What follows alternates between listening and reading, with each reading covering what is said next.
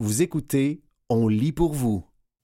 Le style Instagram pour ramener les jeunes en présentiel. Un texte de Emma Goldberg et Anna Codé, paru le 28 novembre 2023 dans la presse, d'abord publié dans le New York Times. Dans la salle de conférence Muffin au bleuet, les murs sont, bien sûr, peints en bleu. Pas n'importe quel bleu, c'est la couleur apaisante d'une chambre de bébé, une table oblongue rouge ornée de fausses plantes grasses dans des pots violets sert de point d'ancrage à la pièce. Il y a aussi la salle fruitée aux murs rouges éclatants et ses chaises rétro recouvertes d'un tissu jaune imprimé ananas. Au bout du couloir se trouve la salle gaufre à l'érable où l'entreprise tient ses réunions les plus sérieuses avec les investisseurs. Là, les murs sont d'un brun discret. Nous sommes chez Magic Spoon, une marque de céréales lancée en 2019 qui a rappelé l'an dernier au bureau sa cinquantaine d'employés, au moins deux jours par semaine. Dans ce bureau de Manhattan, conçu à l'époque du retour en présentiel, les salles de conférence ressemblent à des boîtes de céréales. Une des valeurs de Magic Spoon est Soyez un Fruit Loop dans un monde de Cheerios, explique Greg Sewitz, le cofondateur. On voulait que le bureau illustre cette valeur. Cet espace illustre aussi une tendance qui n'est pas vraiment nouvelle mais qui est en train de s'imposer parmi certaines jeunes pousses, entreprises technologiques et autres employeurs fortunés qui se disputent les jeunes talents. On pourrait appeler ça le bureau que vos amis vous envient. Un décor combinant le confort d'un salon et l'esthétique d'un lieu de villégiature. Ces espaces, souvent caractérisés par leurs couleurs vives, des meubles moelleux et de beaux livres grand format, offrent aux travailleurs de nombreuses occasions d'inonder leurs médias sociaux de photos prises au bureau. On s'inspire de la maison, des hôtels et de Pinterest, explique Jordan Goldstein, co-directeur général de Gensler, un grand cabinet d'architecture à qui des clients demandent depuis peu plantes vertes et sièges moelleux. C'est le cas du nouveau siège social de Marriott que Gensler a réaménagé, y intégrant des banquettes, des coins bibliothèques et un arbre planté au milieu du hall d'entrée. Gensler a récemment fait des mandats semblables pour Barclays, Pinterest et LinkedIn. Mais pour certains employés, toutes ces fausses plantes, murs en relief et coussins pour chiens de luxe dissimulent les inconvénients d'un aménagement où l'espace est rare, comme les bureaux partagés où plus personne n'a son espace de travail à soi. Chez MNC Saatchi Sport and Entertainment, une agence de communication de Manhattan, les employés travaillent dans des aires communes où l'ameublement de salons et de fausses plantes tente de créer une atmosphère conviviale. Avant l'essor du télétravail, les designers du bureau de Magic Spoon, Laetitia Gora, 41 ans, et Sarah Needleman, 33 ans, avaient dessiné le club social féminin de Wing, un endroit confortable aux couleurs vives qui a fermé l'an dernier. En 2020, Mme Gora a fondé le cabinet de design Rourke, qui est géré par Mme Needleman. Le duo aide les entreprises à aménager leurs bureaux en cette époque où bien les employés ne veulent pas y aller. Notre approche mise beaucoup sur la rétention des employés, dit Mme Gora. Ils ont pris l'habitude de travailler de leur divan en pantalon de yoga. Comment fait-on pour qu'ils aient envie de revenir au bureau? demande Laetitia Gora. C'est un cycle que les travailleurs ont déjà connu. Quand le travail change, l'aménagement du bureau suit. En fait, près de 40% des travailleurs disent que le bureau a été réaménagé durant la pandémie, révèle un sondage fait en 2022 par Gensler auprès de 14 000 travailleurs du monde entier. Du cubicule à la table commune. Il y a un demi-siècle, la grande nouveauté de la vie de bureau était le cubicule. Dans les années suivantes la Seconde Guerre mondiale, le nombre de cols blancs a explosé dans les bureaux d'Amérique du Nord, porté par une économie florissante et l'arrivée des femmes sur le marché du travail. Des théoriciens de la gestion comme Frederick Winslow Taylor, obsédés par l'efficacité, avaient déjà prôné d'organiser le travail de bureau comme celui d'une usine. C'est ainsi qu'est né le mobilier de bureau modulaire Action Office, permettant d'entasser de nombreux employés les uns contre les autres. À l'époque de l'ameublement modulaire, les travailleurs s'entassaient dans des espaces restreints, mais tout le monde avait une place à soi, et on pouvait personnaliser son cubicule, note avec nostalgie certains employés. Vous écoutez le style Instagram pour ramener les jeunes en présentiel un texte de Emma Goldberg et Anna Codé, paru le 28 novembre 2023 dans la presse, d'abord publié dans le New York Times. Selon des historiens comme Nikhil Saval, la disposition des cubicules rappelait aux gens leur place dans la structure du pouvoir, les patrons ayant plus d'espace. Vous étiez entouré de centaines de personnes comme vous, ce qui donnait l'impression d'être une pièce remplaçable, explique Sheila Liming, professeur au Champlain College et auteur de l'ouvrage sur l'histoire du design intitulé Office. Ces environnements hiérarchisés et impersonnels étaient incompatibles avec les besoins des entreprises technologiques des années 1990 qui carburaient aux idées originales dans la foulée des débuts mythiques de Bill Gates et de Paul Allen, créant Microsoft dans un garage. Les jeunes pousses techno voulaient que les employés pensent en dehors de la boîte, s'investissent dans leur travail et se sentent personnellement impliqués dans le potentiel de croissance infini de l'entreprise. Cette idée a participé à la naissance d'une nouvelle phase dans l'aménagement des bureaux, l'utopie technologique. Selon la sociologue Caroline Chen, qui étudie depuis des années la vie dans les entreprises technologiques californiennes, certains éléments matériels distinguaient leurs bureaux. On y trouvait des collations gratuites et parfois de la bière, des cabines de sieste et des fauteuils de massage. Google a révolutionné le bureau en créant une invitation permanente, une atmosphère où les employés pouvaient non seulement y faire leur travail, mais aussi y passer leur temps libre. Ce sont vraiment des campus, dit-elle. Mais qu'est-ce qui est plus attrayant qu'un campus? Travailler au lit. Avec la pandémie et le confinement, le bureau a déménagé à la maison ce qui oblige les gestionnaires à repenser comment faire du bureau une destination attrayante. Esthétique des médias sociaux. Quand Magic Spoon a emménagé dans ses nouveaux locaux cette année, Sarah Bourlakas, 26 ans, qui gère la présence de la firme sur les réseaux sociaux, a pris une photo qu'elle a mise sur son compte Instagram personnel avec le texte en direct du siège social. Un geste ni spontané ni gratuit, selon Brooke Aaron Duffy, professeur de communication à l'Université Cornell. Les employeurs utilisent l'esthétique des réseaux sociaux comme les avantages traditionnels comme les boissons gratuites ou moins traditionnels comme le concert de l'ISO que Google a organisé pour ses employés, dit-elle. C'est une question d'image de marque. Les entreprises veulent désormais que l'aménagement de leurs bureaux soit visible non seulement par les employés, mais également par tous les internautes. Cela vise à retenir les employés en affichant ce lieu de travail amusant, agréable et hyper social, dit Madame Duffy.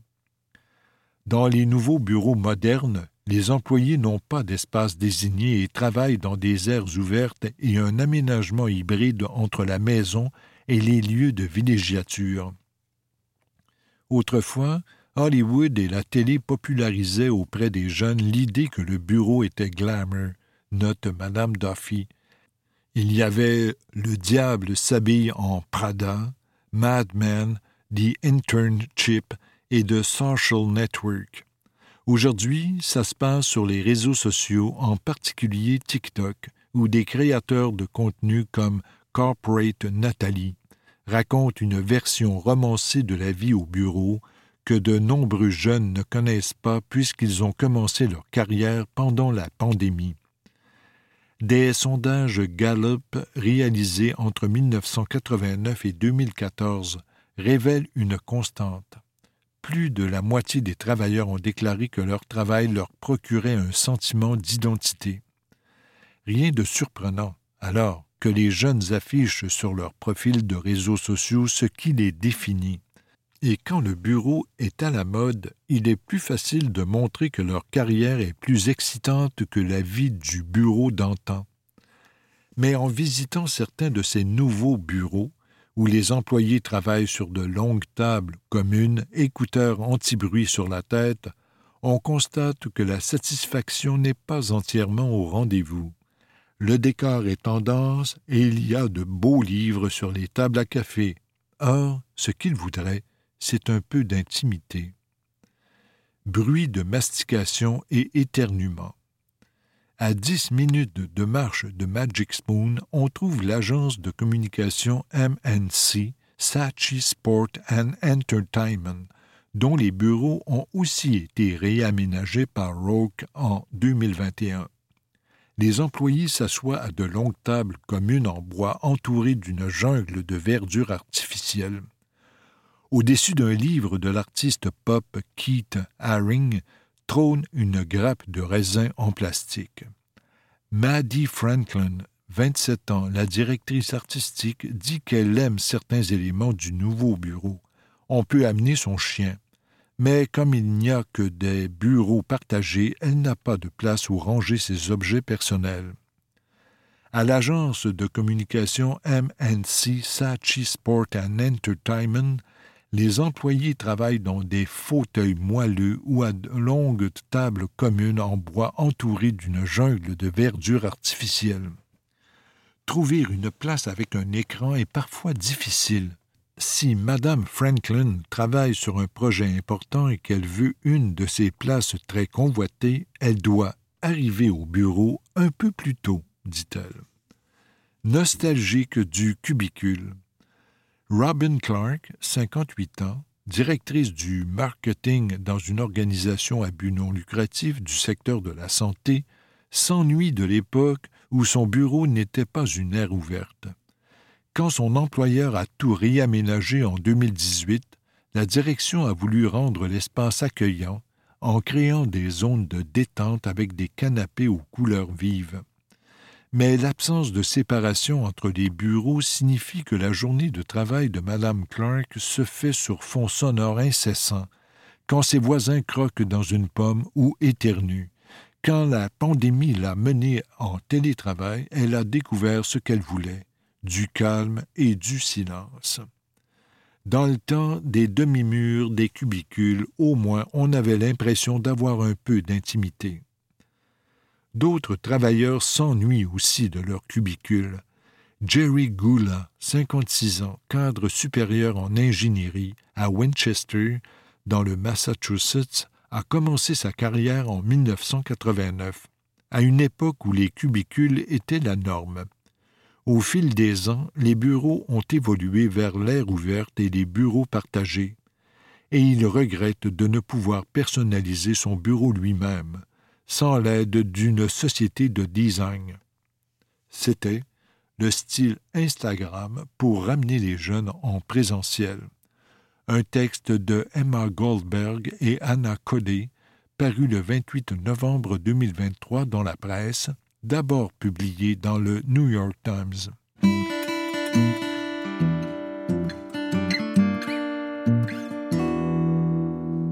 La pire sécheresse depuis 28 ans les paysans démunis en Amazonie brésilienne.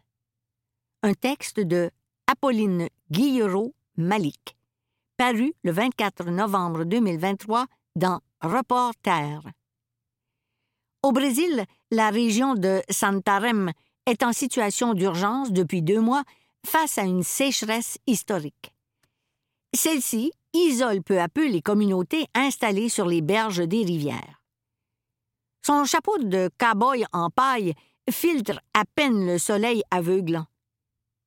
Ruitilson Almeida Batista plante sa rame au fond du lit désormais béant du canal Igarapezino à Santa Maria do Tapara, en Amazonie brésilienne. À vue d'œil, on mesure moins de 50 cm de profondeur. L'avancée est laborieuse. Le pêcheur est souvent contraint de troquer son moteur contre la force de ses bras, propulsant la barque et les dizaines de récipients en plastique qui s'y amoncellent. Ces contenants permettent au sexagénaire d'accomplir sa mission hebdomadaire, puiser de l'eau dans la communauté voisine dotée d'un puits. Derrière lui, de nombreuses barques attendent de pouvoir se frayer un chemin à travers le mince filet d'eau. Difficile pour deux bateaux de se croiser. J'ai quitté mon village à quatre heures du matin. Soupir, Luciclei Santos Ricos. Le père de famille a passé plus de six heures sur la route vers l'eau potable. J'y vais deux à trois fois par semaine, poursuit-il. Cela me fait dépenser beaucoup de carburant. Je souffre face aux difficultés, mais c'est la seule alternative. Cette eau sert pour tout boire, cuisiner et se laver, car celle du canal provoque des démangeaisons. Lucy Clay Santos Ricos est pourtant un habitué des allers-retours vers le puits communautaire. Pendant la saison sèche, d'août à décembre, l'eau boueuse coulant au fond du canal devient impropre à la consommation, même filtrée. La différence, cette année, c'est que le cours d'eau est quasiment impraticable. Depuis septembre, une sécheresse historique causée par le phénomène El Niño et les températures élevées des eaux tropicales de l'Atlantique Nord s'abat sur le bassin amazonien. De nombreuses plages apparaissent au milieu de l'Amazonie, s'étonne Amarildo Sousa Santos, un pêcheur du village. Dans l'État du Para, la municipalité de Santarem, dont dépend Santa Maria do Tapara, évoque la pire sécheresse depuis 28 ans. Or, la réduction du niveau des affluents du fleuve Amazon augmente les temps de trajet des habitants vers les premières nécessités. Dans la ville, il y a des routes. Ici, non. La route, c'est la rivière, explique Amarildo Sousa Santos. Les transports sont fondamentaux. Ils conduisent les malades à l'hôpital la nourriture jusqu'à nos maisons, l'eau jusqu'à nos familles.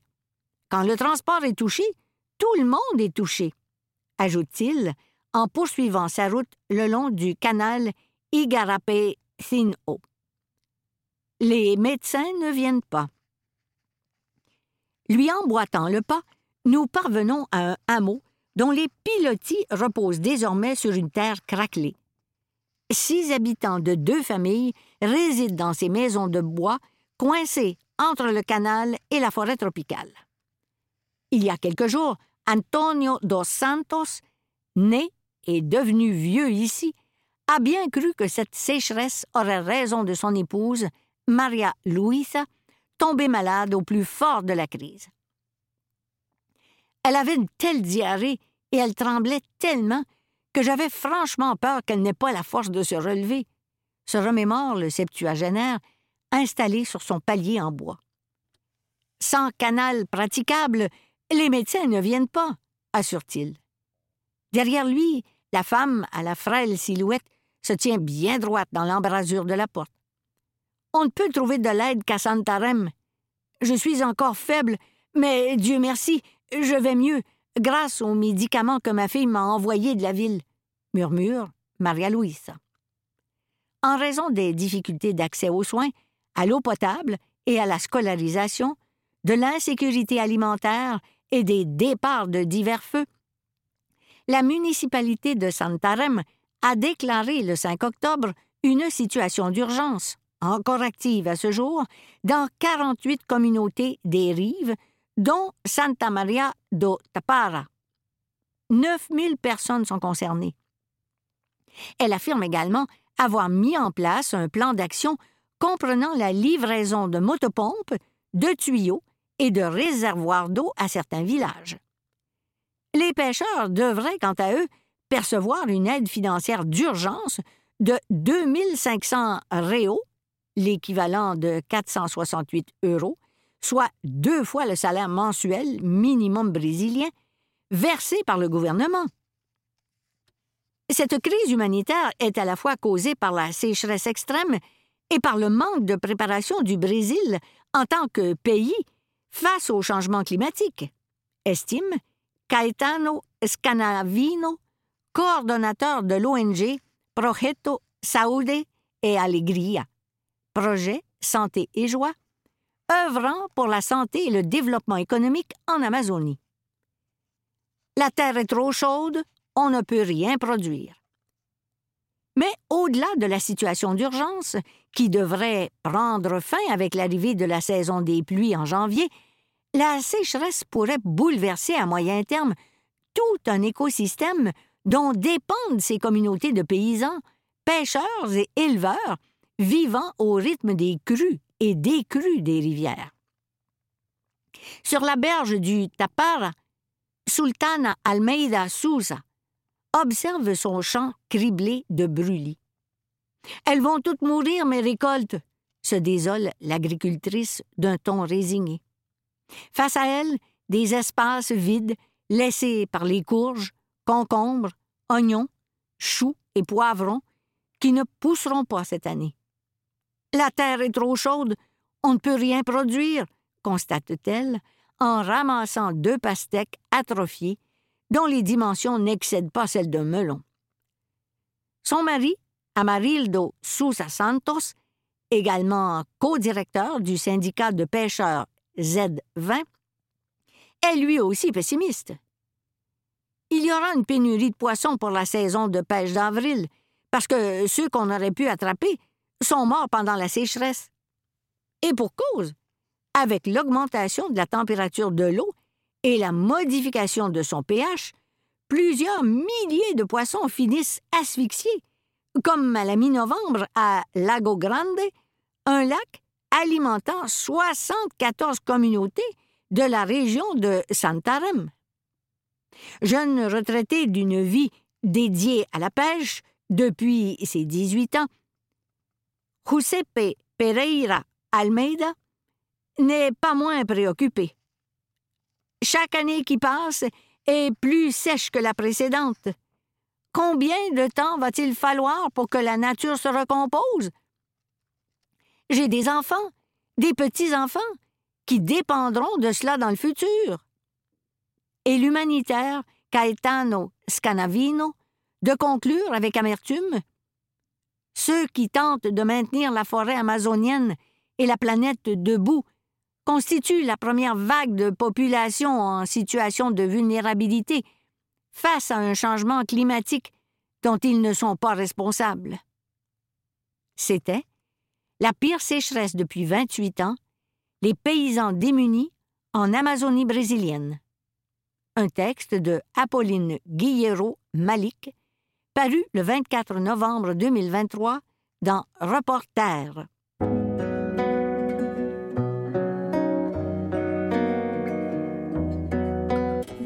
Quatre conseils aux gestionnaires. Un texte de Caroline Bertrand paru le 24 novembre 2023 dans la presse. La qualité de la communication fait foi de tout en entreprise, entend-on souvent. C'est le quotidien d'un grand nombre de gestionnaires de rallier les gens, même s'ils n'ont pas le pouvoir de tout décider, expose la professeure en gestion de projet à l'UCAM, Julie Delille. Il est possible de créer sa propre sous-culture d'entreprise. Voici quatre piliers d'une communication aussi efficace qu'inspirante. Écoute. Afin de parvenir à communiquer clairement, on ne doit pas envisager la communication de façon descendante, mais bien bidirectionnelle. Aussi importe-t-il de se rappeler que notre allocuteur reçoit et comprend l'information d'une certaine façon, d'où l'importance d'ouvrir un dialogue. L'empathie est une clé une force incontournable pour un gestionnaire aujourd'hui, souligne la professeure. Pour bien communiquer, il faut avant tout être à l'écoute. De plus, Lorsqu'un gestionnaire entre en poste, Madame Delille recommande de prendre le pouls du personnel avant de faire des recommandations ou de changer les choses. Il importe non seulement d'observer les projets en cours, mais également de sonder le moral des employés, de bien comprendre ce qu'ils vivent au quotidien et ce qui les préoccupe, comme leur source d'irritation. Transparence. Il importe que l'on explique en toute transparence les raisons motivant ses actions et ses demandes, relève Madame de Lille. Ce n'est pas tout d'indiquer la direction où on veut aller, c'est bien d'indiquer pourquoi on s'en va là. Si l'on détient de l'information confidentielle et que l'on n'est pas en mesure de justifier une situation, ce qui peut arriver, rappelle la professeure, cette position s'explique aussi c'est motivant pour les employés de comprendre les raisons pour lesquelles l'entreprise emprunte une direction et on tend à l'oublier. À l'inverse, si l'on doit mettre un terme à un projet, on doit également l'expliquer, cette décision pouvant démotiver les personnes qui y étaient assignées. Quand les raisons sont claires et légitimes, les gens peuvent comprendre. Fréquence. Il ne faut pas communiquer une chose en début d'année et tenir pour acquis que c'est toujours bien compris, indique Madame Delille, qui recommande d'avancer par petits morceaux et de valider fréquemment ses besoins auprès des équipes. Par exemple, plutôt que d'exiger un gros livrable d'un coup, il vaut mieux en demander une partie dans un premier temps pour s'assurer que la demande ait été bien comprise, explique-t-elle, une méthode bénéficiant même au gestionnaire qui a l'occasion de valider ses propres besoins. Afin d'optimiser la compréhension de toutes parts, la professeure suggère de privilégier les conversations ou communications écrites lorsque c'est possible, puisque l'employé peut rebondir, poser des questions. C'est plus facile de s'assurer que l'on comprend la même chose. Authenticité. Finalement, une autre clé essentielle à une communication inspirante, selon la professeure, est l'authenticité. On doit savoir se rendre vulnérable si on veut créer un espace sécuritaire où les employés sont assez en confiance pour s'exprimer sur leurs enjeux, sur ce qui les préoccupe, etc. L'authenticité et la vulnérabilité de la part de gestionnaires bénéficient aux organisations, qui offrent ainsi des espaces où les équipes se sentent suffisamment en confiance pour s'exprimer lorsque surviennent des erreurs, plutôt que de les camoufler sous le tapis, fait observer Julie Delille. Il faut modéliser soi-même ce comportement comme gestionnaire pour le favoriser au sein de nos équipes, conclut-elle. C'était Quatre conseils aux gestionnaires, un texte de Caroline Bertrand paru le 24 novembre 2023 dans la presse.